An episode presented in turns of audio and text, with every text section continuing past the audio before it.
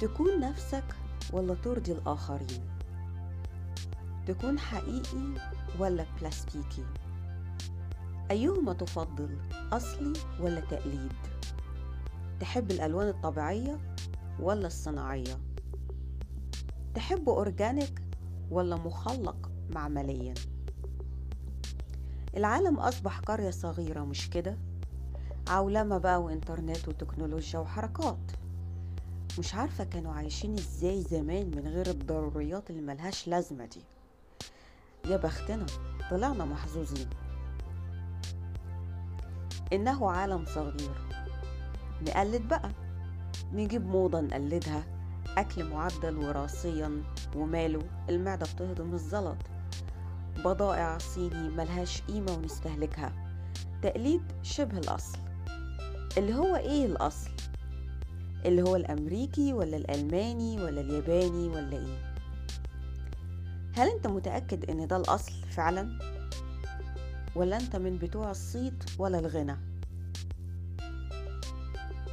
ليه التقليد أصلا؟ هل أنت تتقنه أكتر من أي شيء تاني؟ طب وإيه هو الشيء التاني؟ هل التقليد بيرضيك؟ بيرضي ناس تانيين؟ وإيه هو مقابل الإرضاء ده؟ هل هو من نوعية مقابل تحصل عليه ولا مقابل بتدفعه؟ اعمل لي مقارنة كده. هل سألت نفسك أنت عايز إيه؟ مش أهلك أو محيطك عايزين إيه؟ هل أنت أنت ولا أنت مش شبهك؟ في فجوة؟ إيه اللي عامل الفجوة دي؟ هل أرضيت روحك ولا نسيت إنك عندك روح؟ إنك تكون نفسك ده شيء مش بسيط خصوصا لو متعود إنك تعتذر كتير تحس بالذنب بتأنب روحك ما تحبش تحسس حد إنك أفضل منه بتستثقل طلب المساعدة بتتردد بتحط احتياجات ورغبات الآخرين فوق احتياجاتك ورغباتك أنت.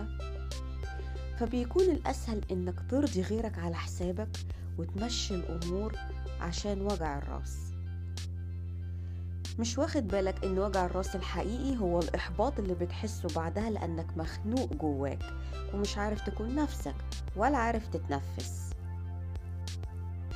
ما تفهمش كلامي على إن الدنيا كلها ضدك أو إن الناس ماشية عكسك وإن بالضرورة في صراع بينك وبين الكون والبني آدمين. مش شرط. زي ما في ناس مش متفقة معاك في ناس تانية ممكن تتفق معاك لكن عينيك مش شايفاهم إلى الآن أو ما بتوصل لهمش بالظبط زي ما أنت مش شايف روحك. إنك تكون نفسك محتاج الأول تكون حر مش عليك قيد ولا شرط أو إحساس بالاغتراب الداخلي. ليه؟ عشان تعرف تكتشف نفسك وتكون مبدع مش مقلد. إيه هو الإبداع؟ هو ذكاء زائد متعة. متعة المعنى اللي من وراه واللي بتخليك تستمر. ومن عندي أنا هو ذكاء زائد متعة زائد تقدير. عشان تكون نفسك محتاج تعرفها بس كمان محتاج تقدرها. مش هتقدر حاجة انت ما تعرفهاش. إيه المشكلة في انك تكون ممتن لذاتك؟ ولا قالوا لك ده اسمه غرور؟ الحقيقة ممكن يكون غرور فعلا بس إمتى؟ لما ما تتقبلهاش بعد ما عرفتها. وقتها لا معنى من ثقتك في نفسك المبالغ فيها دي لأنها هوى. بالترتيب كده اعرفها تقبلها قدرها قدرها وانت بتحبها. قدرها وخليك رحيم بيها. قدرها وعبر عنها. شوف انت موهوب في إيه وعبر عن الهبات اللي ربنا اديها لك. حتى لو انت حاسس بالاغتراب جواك والعزلة الشديدة التعبير باستخدام مواهبك هيساعدك تتحرر ومش هتحس تاني انك منبوذ في وسط ناسك. ومهما رحت وسافرت ودرت ده مكانك وده بيتك لأن بيتك أصبح جواك أصبحت تحمله معاك في أي مكان تروحه.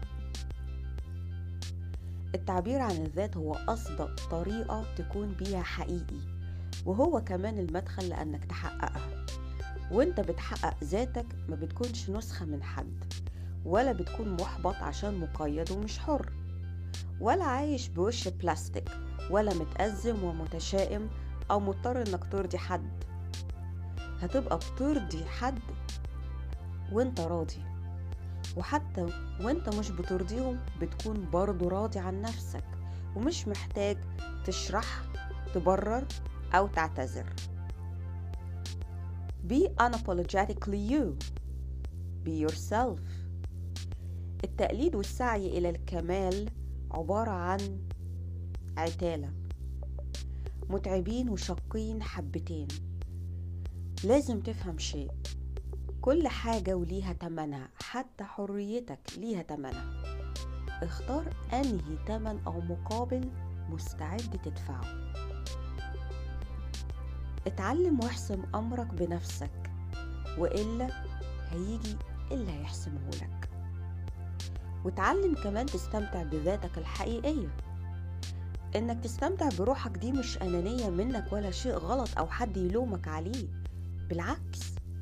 يمكن ده اللي أنت محتاجه في الوقت الحالي عشان تحس بالحياة وبقيمة الحرية فيها وبالانتماء إلى ذاتك وإلى داخلك. وبمناسبة الحديث عن الداخل اسمع بودكاست التصالح مع الذات وبودكاست حب الذات. ولو أنت من النوع اللي بيرضي الناس على حساب نفسه اسمع بودكاست أخطر شيء في العلاقات والجزء الثاني منه بعنوان مثلث الدراما ومثلث الفائز. ولو عندكم أي سؤال أو تعليقات أو تحبوا تشاركوني قصصكم سيبوها لي في رابط الرسائل الصوتية اللي موجود في وصف البودكاست ده وفي صندوق وصف القناة. ممكن نحب إن إحنا نشارك قصصكم مع اللي بيسمعونا. منتظرة رسائلكم وانتظروا مني البودكاست الجاي.